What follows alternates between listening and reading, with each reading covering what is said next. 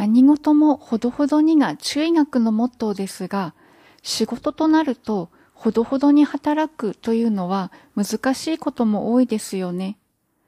今日は仕事のしすぎで傷つく私たちの体について考えます。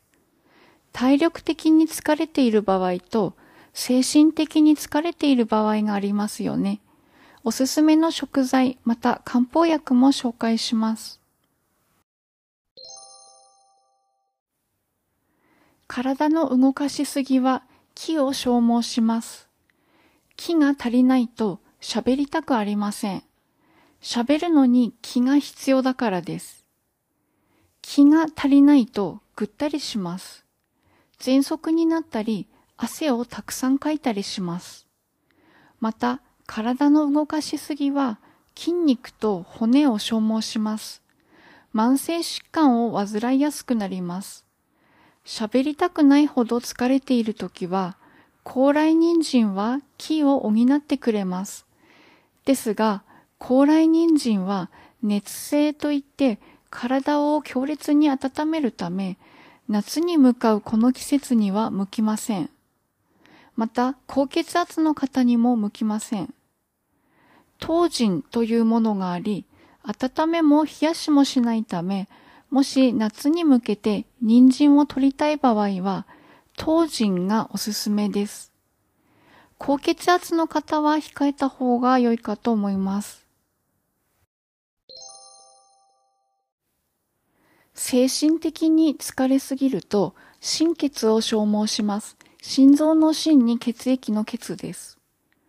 心血が消耗すると不眠の原因になります。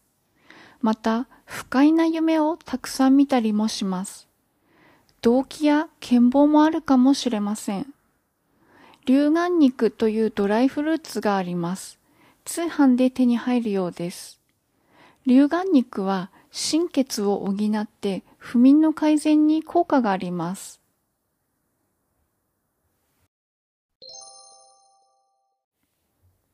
精神的に疲れすぎると、火の気、火気を消耗します。食欲がなくなったり、お腹が張ったり、便を流しても便器に便が付着しているような感じで、便が緩くなったりします。場合によっては痩せてしまいます。気皮糖という漢方薬があります。帰る日にお湯と書きます。これは心血と火の気、火気を補ってくれる漢方薬です。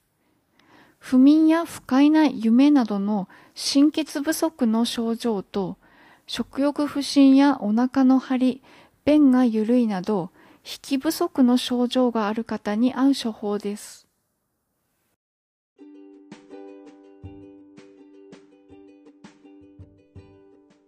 本日は聞いていただいてありがとうございました。